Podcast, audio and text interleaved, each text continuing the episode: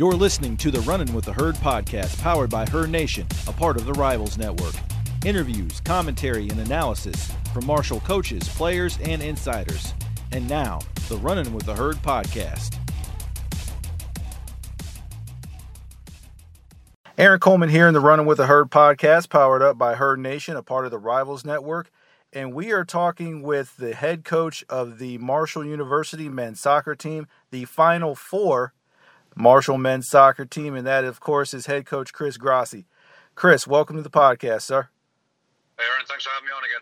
Absolutely. And uh, last time we spoke, you guys um, were doing pretty well. You guys had obviously uh, done some uh, good things in the tournament. And since we last spoke, you guys have defeated Clemson in um, overtime. You guys had the penalty kicks going, and then you guys defeated Georgetown one to nothing most recently. What was it about those two victories that stood out to you about your team? Well, I think the you know the Clemson the Clemson game we talked about um, the theme of the game was sort of bravery. You know they're obviously ranked number one in the country. They're going to press really hard. They've got a lot of good athletes, a lot of good soccer players, and they're going to really try and come at us. And I said, well, we can't change what we're going to do. We can't play a different style. You know, we're going to have to stick to our principles. And we're going to have to be really brave you know, and, I thought our guys were terrifically brave. And, and look, I thought I've said it quite a few times now, but their goal was so far offside that you can't really fault any of our guys. Right. Um, you know, in the corner. So I don't think any one of them let us down, and, and it was going to be very tight.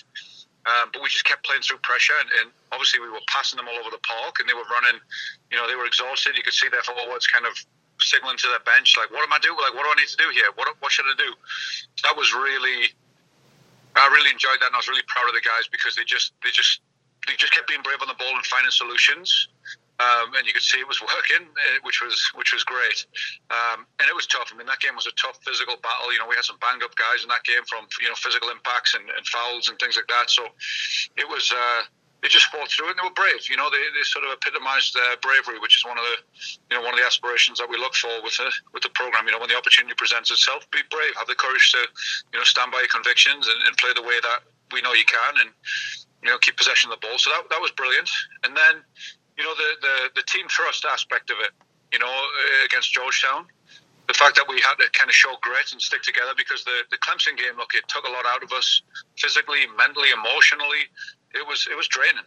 You know, and we went into Georgetown, who a very very good team, very well coached, very very tactical battle, and they you know we, we, we kind of put some tactical information on, but they figured it out and. Um, they, you know, rebounded after the first sort of 20 minutes of, of sort of being, being sort of off the pace, you know, and then from that point on, once we started popping the ball and, and, and working it out where we needed to go, I, I thought there was only ever going to be one winner. And so just sort of the, the guys sort of exemplifying some of the, you know some of the, the, the traits and philosophies and behaviors that we look for um, it's just been the most rewarding thing Right, and the uh, championship behaviors that we uh, talked about in our first conversation, those were on display not only in the Georgetown game and in the Clemson game, but throughout this whole tournament. Talk to me about how some of your uh, players exhibit those championship behaviors and pass that on to the younger guys. Yeah, I mean, I think it's look. There's only there's only certain ways to be successful, obviously, on the on the pitch. If you know, if you're if you're a defender, you know, like Nate and Colin at the back, you've you've got to, you know, you got to be tough and you got to be able to defend. You got to put sort of the team's needs above your own. You know, and if you're a forward, you've got to you've got to be able to create and score goals and and make runs in behind. You know, unselfishly for the team. So I think there's, you have to be good to be able to play. But in terms of building a culture, in terms of building a brotherhood, in terms of building a team that, that can be successful, you have to be open. You have to be humble. You have to know that, you know, we share similar backgrounds with, with, with each other. Even though we come from different countries, we, we share the same sort of, um, you know, soccer history and, and you know, I call it the, the, soccer diaspora. You know, everybody has Pele, everybody has Maradona, everybody has Leo Messi, everybody has, you know, Beckham and Ronaldo, and we kind of all share that, you know, um, the history of the game. And so it's a common, it's a common base from which to start. And I think the older players, as you bring in new players, I think there's always a bar that has to be met in terms of soccer ability of, of players coming in. You know, and it takes takes new guys a, little bit to get up to speed with, you know, things in train session. Obviously, we move the ball really well and you know, just getting guys to come in and to kind of come up to that rhythm is is is big. But, but I think once guys are there, like they're all open arms, you know, on the pitch, and then you know in the locker room, though they're never like that. They're always, you know, we have a first team and a reserve team, a JV a JV squad, and you know the guys are friends uh, uh, across across the teams, and I think they're they're very sort of open and welcoming, and they and they want to they want to invite people in. You know, they want to kind of share their experiences, and they want to share the success. And you know, it's just this is a special group. You know, and I think the the fact that you know we're able to do that, um, you know, through through fifty guys, I think is, is quite quite special.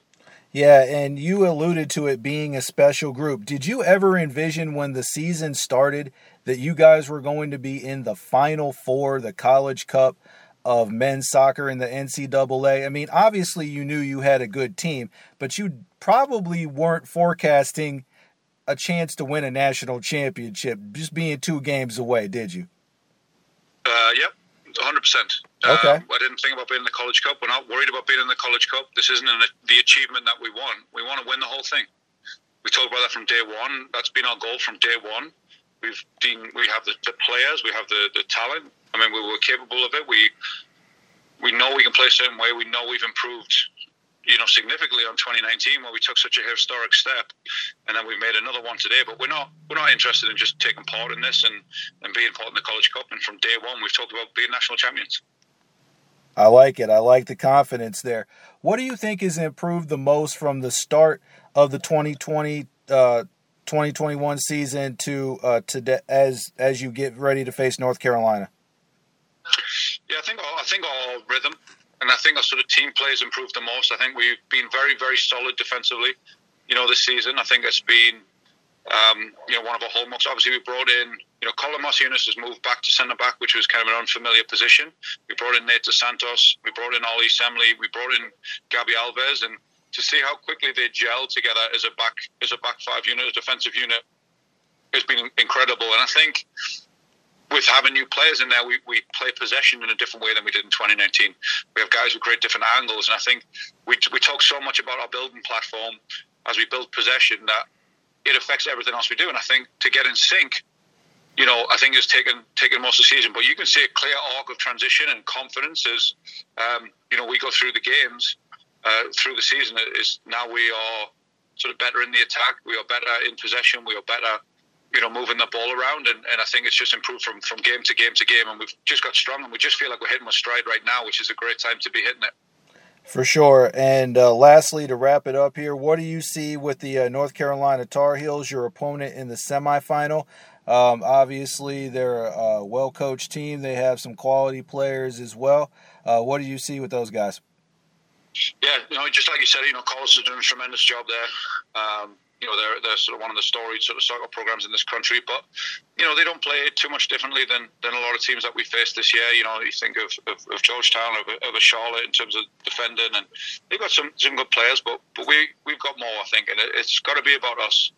You know if we do if we do well, it doesn't matter you know what the opposition do. If we do our thing, we'll win you know, and I'm pretty confident in that in the guys, and I think the guys are pretty confident in that in themselves. So, you know, we keep the focus on what we need to do. We'll give them every respect as we've done. We'll continue the process as we've done for every game, but it's really about getting us right.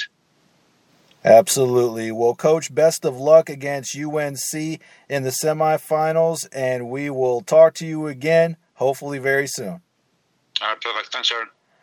Thanks for listening to the Running with the Herd podcast. You can follow us on Twitter at R with the Herd and also at Herd Nation. Also like us on Facebook at Running with the Herd and at Marshall Thundering Herd at Herd Nation. Thanks again and go Herd.